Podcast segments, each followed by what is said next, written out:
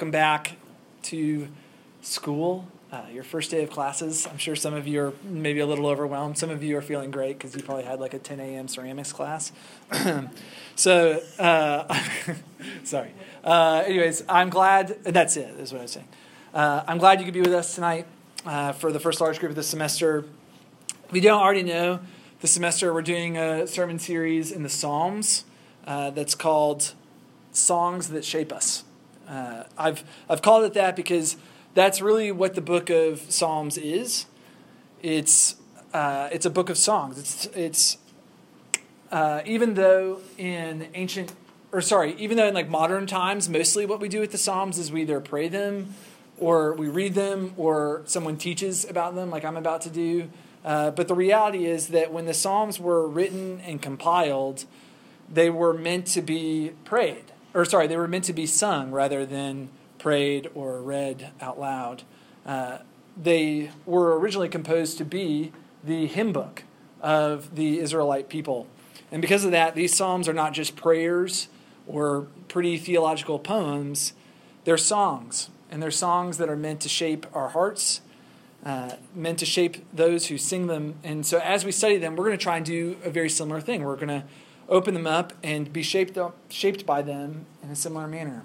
Uh, we want these words that are on this in this Bible to shape our likes and our dislikes, our heroes and our villains, whatever we conceive to be the good life and the bad life, um, our fears and our failures. We want all of those things to be filtered through the lens of the Psalms, of these words. And as we begin our series, uh, tonight's psalm is actually particularly appropriate, Psalm 1, uh, because it's going to attempt to shape our love for the psalms themselves.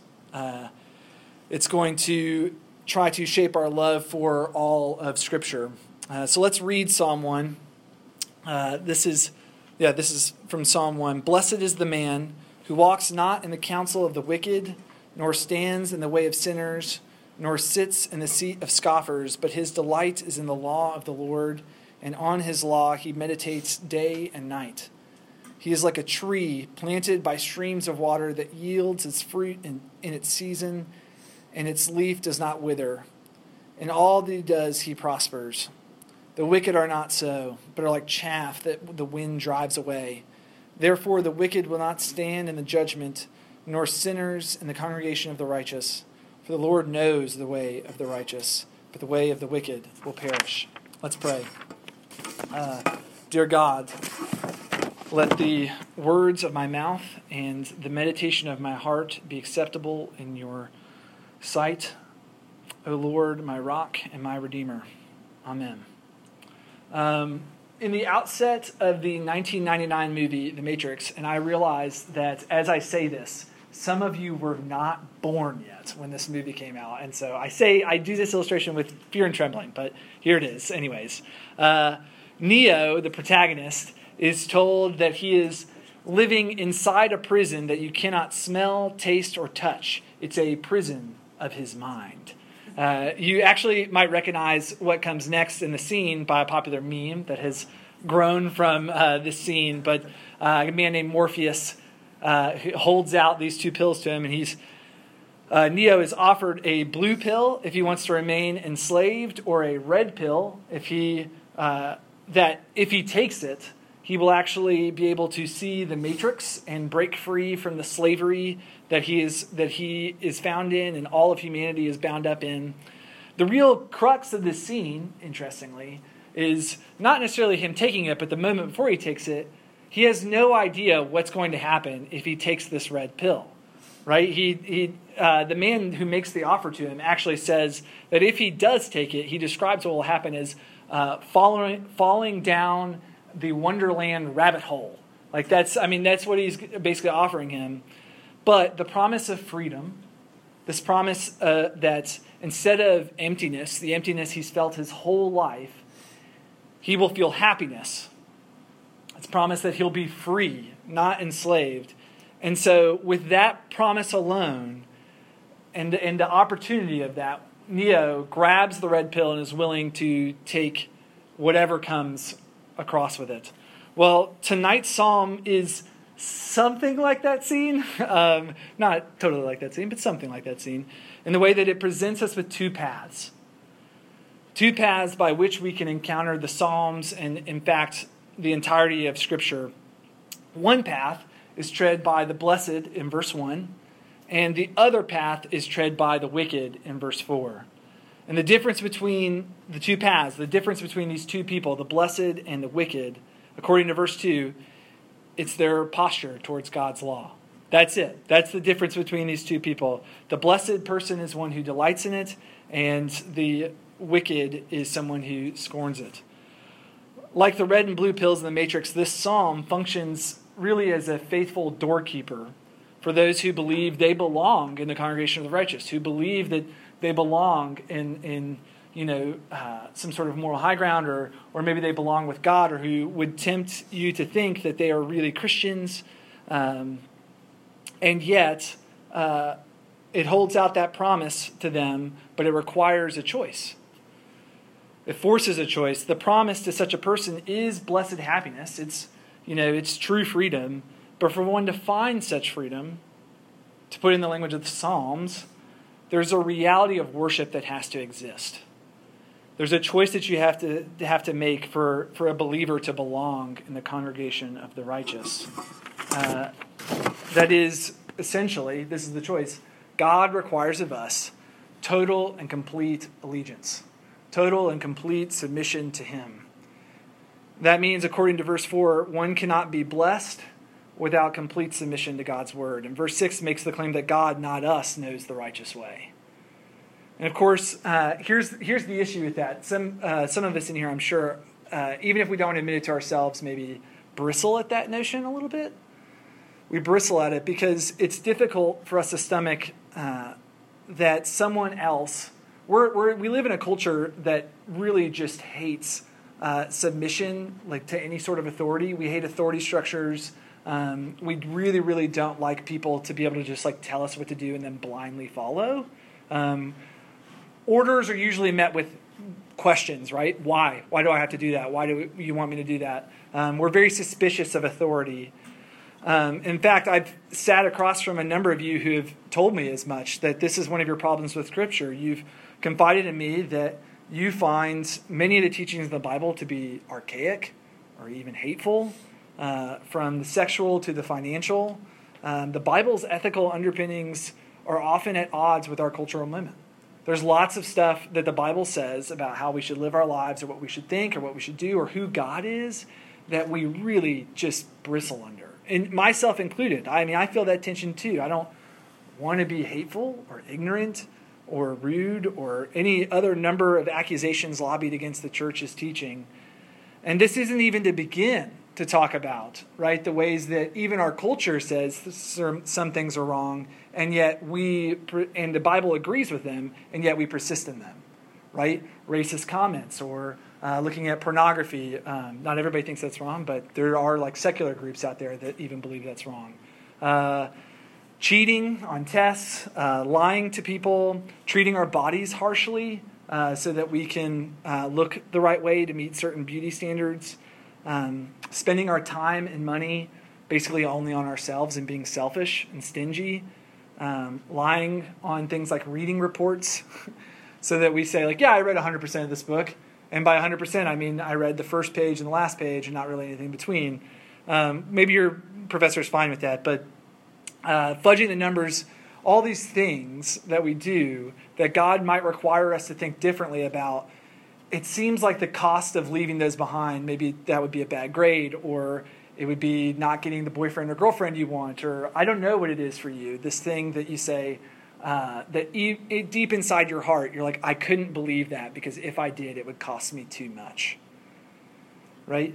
The cost seems to be so great to be among the righteous. And the, and the question is, how do we give, a, give up all these things that we desire? How do we, how do we conform our lives to this? And, and why would we? Um, it would have to be worth it, right? It would have to be worth it. If, if, if this psalm is going to be true, right? If this psalm's you know, claim that to be under God's authority is the good life is going to be true, then it, have, it would have to be worth it. And that's exactly what this psalm is going to claim. Uh, that's what it's going to teach us tonight. Uh, it's going to answer this question how can this cost our freedom to decide for ourselves what's right and wrong? Uh, and our own love for sins that seem to bring us happiness. How can this cost be worth giving up everything for the sake of knowing and loving God? Uh, for our for the remaining time, for all what we're going to do tonight, uh, we'll first look at what we stand to gain. Right? Um, I said it's going to have to be worth it. We'll look at what we stand to gain that this psalm claims, and then uh, we'll finish up with uh, what we stand to lose um, if we disregard God's authority and uh, refuse to worship Him. So let's start with what we stand to gain. Start with that. Um, this psalm mentions at least three things that we stand to gain uh, if we are under submission to God. Uh, first, it says that a life lived in submission to God is a happy one. Look at verse 1. Look at verse 1 with me. It describes a blessed, ideal man. Now, that word blessed, that word blessed, uh, can actually be translated as happy.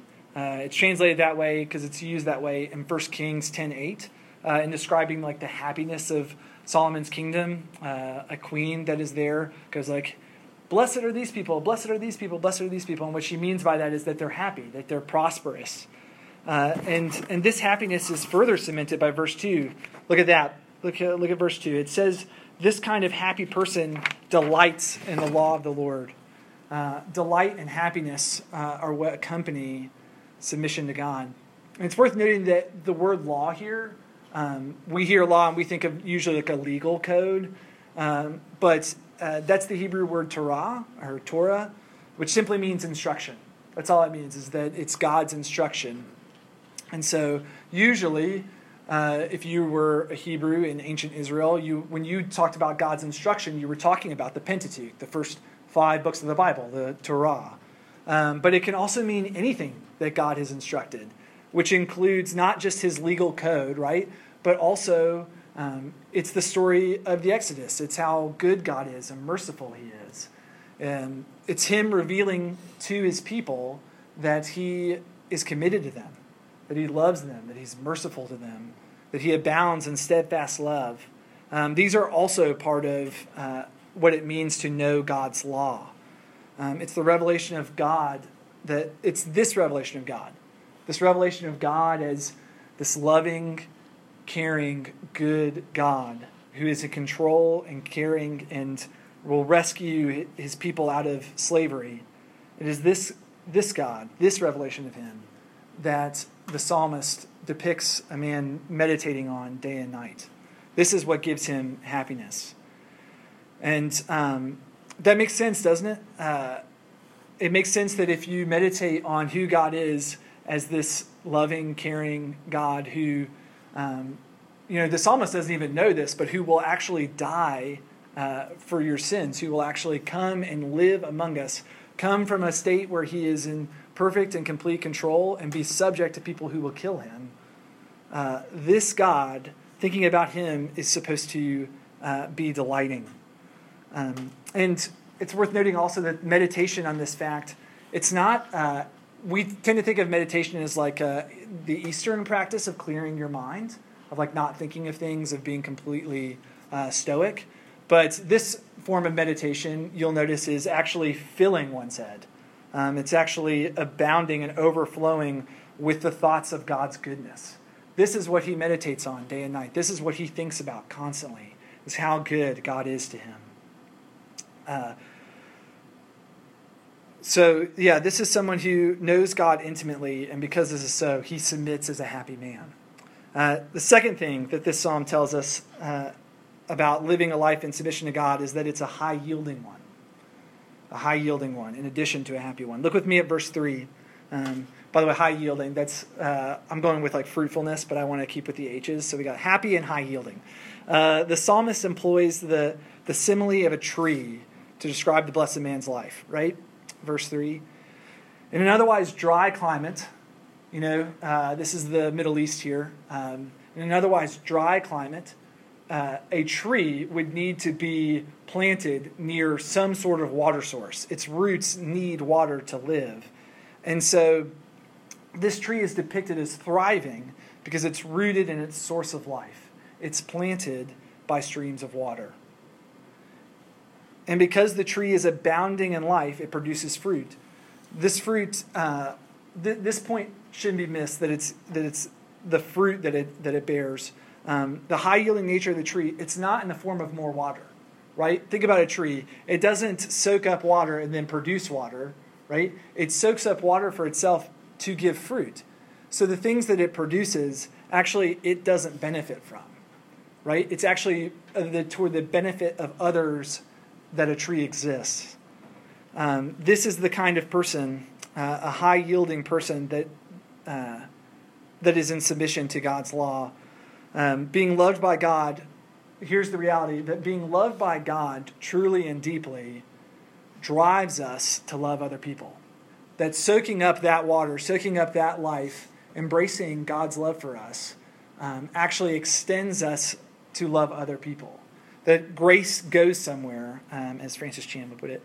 When we know that the God of the universe has met our deepest needs uh, for acceptance and significance, for status and approval, for the things that we really, really deep down want, and we tend to actually use other people to get, right? Whether we're stepping on other people or we're using boyfriend or girlfriend to tell us that we're enough, whatever it is that we do to get that stuff from people or things, instead we can relinquish our tight grip on that stuff and instead accept what our heart really wants, which is God's love, God's acceptance, significance that He gives us because He cares about us, approval from the one person who actually matters. When we know that that God of the universe has met our deepest needs, uh, other people cease to be obstacles. So long as you don't worship God, so long as uh, your gaze is fixed on the horizontal things of this world, you everybody who takes significance from you or takes acceptance from you or takes anything from you, they become an obstacle to your happiness. The only way that that stops is if you stop needing other people to be like to be those things, to be your significance, to be enough for you. And instead, you can actually start to love them selflessly, uh, caringly. According to Galatians 5, uh, when we find ourselves in submission to God, drawing on Him for life, we become people who produce this kind of fruit love, joy, patience, uh, kindness, goodness, faithfulness, gentleness, self control. These are the attributes that are life giving to possess, right? They, they do something for us to be loving and to be gentle and to have self control. They're good for us, but actually, they benefit other people far more than they benefit us, right? to be under your own control, to have self control, is actually going to be far more beneficial to the person next to you than it will be to you. Um, this is the kind of fruit a life uh, that is in submission to God yields. And lastly, uh, the third thing that this psalm tells us about a life lived in submission to God is this it's a haven.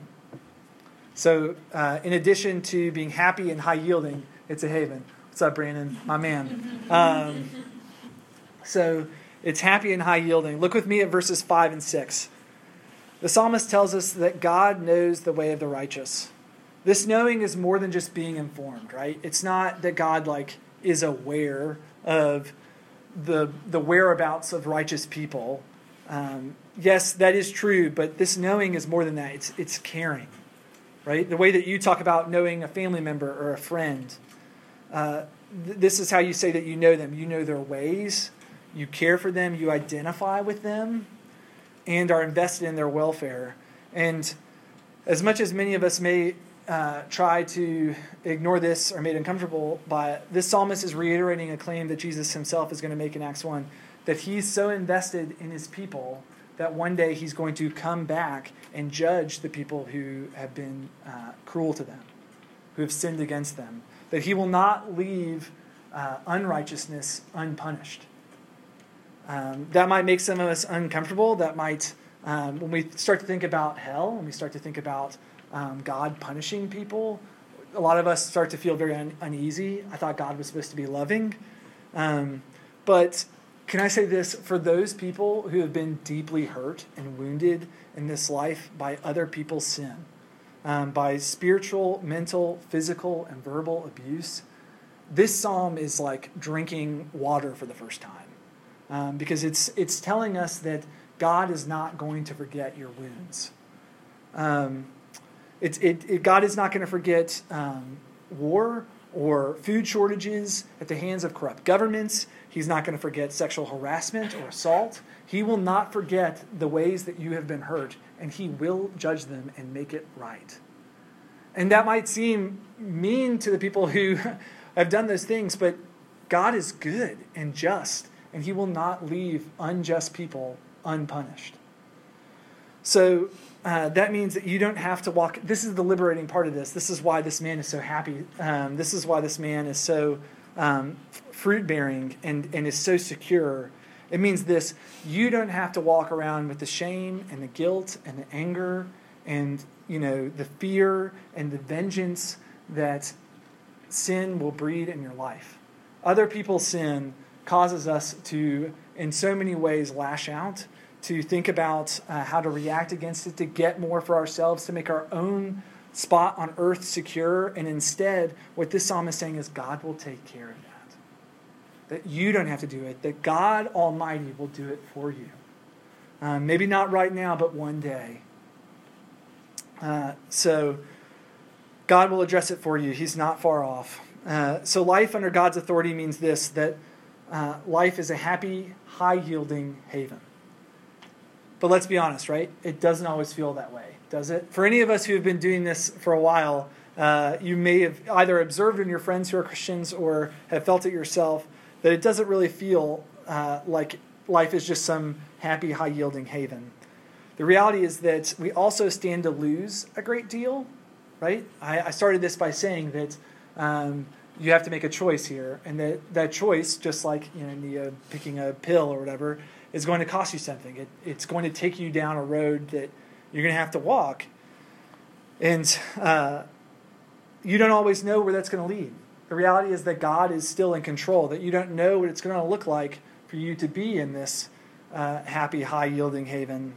Uh, how we experience these things, um, even though it might feel like uh, this doesn't seem very secure to me, this doesn't seem like everything's going well for me. Uh, part of what it means to submit is to say that like it doesn't feel that way, but that doesn't mean that it's not. Uh, let me explain it like this. So, um, I've I've mentioned this last semester uh, this story, so I won't go too deep into it. But uh, there's a book called The Silver Ch- Silver Chair by C.S. Lewis, and in it there's this character named Jill who gets transported to Narnia, which is like a you know faraway place in another realm, and while she's there, um, she finds herself dying of thirst, and she hears like rushing water through a forest, and she starts running after the water to see where it is. But when she gets to the clearing and comes to the water, she notices that there's a huge lion there. She says ten times bigger than like an actual lion or anything that you've ever seen, and uh, the lion tells her to come and drink the water, and she says, "Well, you know." Do you promise me that you won't eat me if I come? And he goes, Nope. I make no such promise, but you should come over here. And she's like, This is crazy. No, I'm going to go to another stream. And he just says, like, there isn't another stream. It's either right here or not at all. And the reality is, she's feeling the same thing that, uh, that life uh, pushes us into in these moments is that uh, we know where life can be found, right? Um, we know that the happy, high yielding life is found in not crushing other people, not crushing ourselves, and knowing God and being loved by Him. And yet, and yet, there's something about it that says, yeah, but then I don't have control. And I don't know what God is going to ask of me. I don't know what He'll need from me. I don't know where it'll take me if I yielded control. Um, she's stuck. Well, here's how the lion gets her unstuck. He reminds her again and again that she is very thirsty right? He, uh, he, says, he says, you know, you're going to die of thirst. And she says, well, maybe. And she's like, all the time, she's inching a little closer to the lion. And he says, he just keeps reminding her, you'll die of thirst uh, if you don't come. And he keeps reminding her that, uh, that the stream is the only source of life for her. And this psalmist does the same. Uh, he takes a cue from C.S. Lewis. Sorry, it's actually the other way around. Uh, the psalmist does the same thing as, uh, as this lion. He knows the dilemma. He knows that this is our heart's dilemma, right? Uh, the psalmist that's penning this knows that we, as we hear this, this beckoning to submit to God, that there's some part of us that says, yeah, but like that would cost me friends or girlfriend, or I don't know what it would be for you. Um, and I don't know if I can do that. So he's going to help to expose our thirst, right? He's going to tell us uh, what we're missing out on uh, if we do. If we stay where we are, what happens to us? Look with me at verse 4. Remember how I mentioned that the tree of verse 3 was in an arid climate, uh, but survived by being rooted in a source of life, right? Well, here in verse 4, we have the opposite picture. Chaff is a weed that used to grow in the ancient world, uh, still does actually, um, where it would grow up alongside wheat, and it looks exactly the same while it's young. But then in its maturity, it's actually much lighter than wheat. So what would happen is, in order to harvest your wheat, while it had weeds up inside of it, you wait till it grow to full maturity, then you chop it, you cut it off, cut it down, and then you throw it up in the air, and the wind would actually carry chaff away, um, and your wheat would fall back down uh, to the ground. Uh, when uh, oh sorry, the picture in verse four is of this process, this chaff that's been cut off from its life source, right? That's been harvested, thrown up in the air, and is blown away. Um, it's been cut out from the fertile soil that it was once in. The implication's clear. When we decide to go our own way, this is what it costs us. We have to seek out our happiness in some other way. Um, and the reality is that those, are, those ways are all dry springs. The promise, all these other things in life, right? The things that you think will give you the good life. I don't know what it is for you. Everybody, it's a little different. There's something that you think, man, if only I could be X, if only I could have X, and if only I could do Y or Z, I would be enough. Everything, my life would be good. There's something about life for you that that would be. And all sin is actually just, you know, the promises of that stuff and it not delivering. Um, you looking for that in other things besides God. They, those things, they're all promising life and they cannot deliver. They cannot deliver. Um, a boyfriend or girlfriend, a new job, good grades, sex, all of those things, as good as they might be, are not the greatest thing. And so, as we live our lives and subject to those things, we end up uh, ending up like chaff. Because here's what happens when you throw chaff in the air, it blows, right? He's saying it's rootless, it has no foundation, it's blown about any which way. That's what you are when you chase after these other things. If you want approval, then you'll do whatever you have to do to get approval.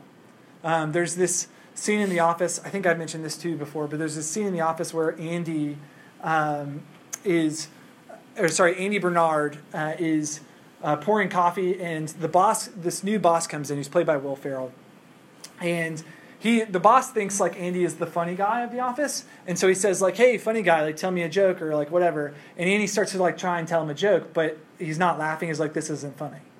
And Andy realizes that the only way that he's going to get this guy to laugh is if he starts to bodily, like, commit bodily injury to himself. And so he takes a boiling hot pot of coffee and pours it down his pants, right? The boss erupts in laughter and walks out. And Andy now, um, he has got what he wanted, right? He's gotten the boss's approval, but at what cost?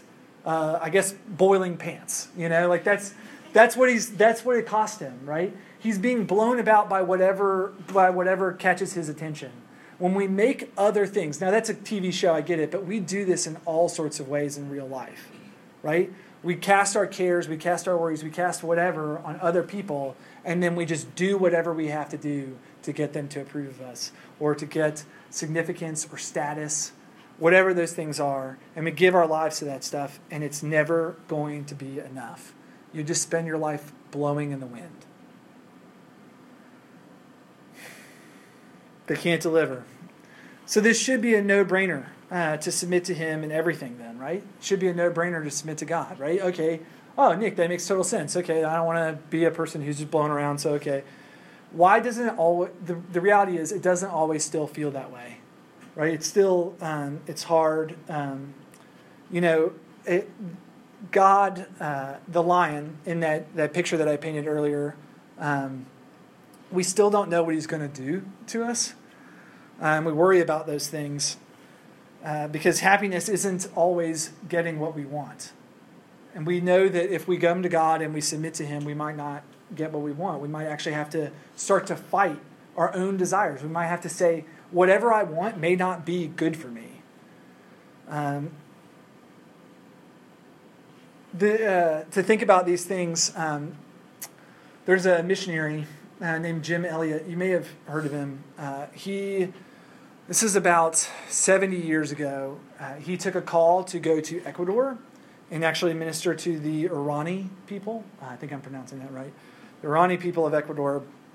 Uh, it's an indigenous community that lived uh, in the Amazon and were completely unreached people group. And they would actually kill uh, basically anybody who ever came in contact with them. And so people more or less left them alone. But um, Jim was actually stateside and was just talking to somebody, and they mentioned something about this group. They had actually worked in Ecuador for a little while in Quito, and they just casually mentioned that there was this group that would kill people if anybody's ever like anybody who's ever spoken to them or seen them has actually just ended up dying.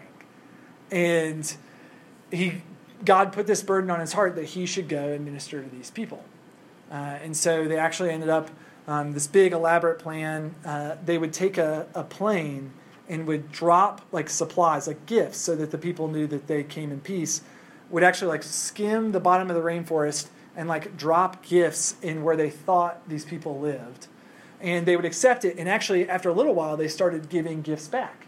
Um, they started like when they would drop the stuff, they would uh, have like a tethered line, and the people, uh, the Waorani people, would actually put stuff in that they wanted the pilot to have. Um, oh yeah, and so uh, it was actually working, and so they moved um, into the area and they started actually making contact with these people. Um, the first people to ever not just be instantaneously killed uh, by this group. Uh, and Jim Elliot on the uh, well, a few nights before they were going to make contact, like solid rooted, like face to face contact with the people, he wrote in his journal this uh, He is no fool who gives what he cannot keep to gain that which he cannot lose. Let me say that again. He is no fool who gives what he cannot keep to gain that which he cannot lose. Um, Jim Elliot ended up being uh, martyred uh, by those uh, by the Waorani people. Um, actually, uh, he and four other uh, missionaries all were speared to death on the beach, and uh, we have that story in, in his and his quote that quote from his journal. Um, because of it. They've actually since gone and, so you know, they've gone and actually uh, reached that people group. And his wife actually was responsible for many of them coming to faith. She came and like forgave them and loved them. And beautiful story. You can look it up. There's books about it. Um, uh, we'll talk about that later. But the the reality is, uh, Jim Elliot is hitting on something that's very true about life. Um, we think that we would be giving up a lot uh, and that we could stand to lose a lot, but here's the reality any giving up that you do, right, to come closer to the lion, to come closer to the stream, to say, okay, God, your authority is what I'm going to listen to.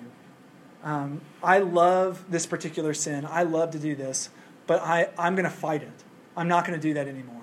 I love, you know, I want my friends' approval and their respect, but I'm willing to lose it for you. Um, you do, uh, you do lose something there, right? You do lose your friends' respect but um, you can't keep it ultimately, right? That's the, the image of the chaff, right? If we recognize what that longing in us actually is, is that it's a blowing of the chaff, maybe we can actually realize that we're not going to we're not going to be able to keep that, not forever. And so uh, we can lose the things that we cannot keep and gain the thing that we cannot lose. Uh, that that's the reality here. Uh, the question is, and I, I'm coming to a close. How do we do that? Um, okay, Nick, yes, I'm on board. Everything that you've said so far, I, God's authority, and I even want to stop the sin that I do, and I want to stop, um, you know, uh, going after things that God doesn't want me to, to have. But I just, I just don't know. I don't know how. Um, and in fact, Nick, you don't understand. Today, I, I failed at it even this afternoon, or this morning, or yesterday, or whatever.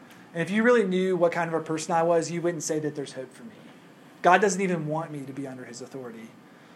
Let me say something to you. Um, this psalm, Psalm 1, the guy who wrote it doesn't, uh, couldn't have fully comprehended this, but he's describing uh, the one person who's actually able to be in the righteous. Um, the reality is, you can't.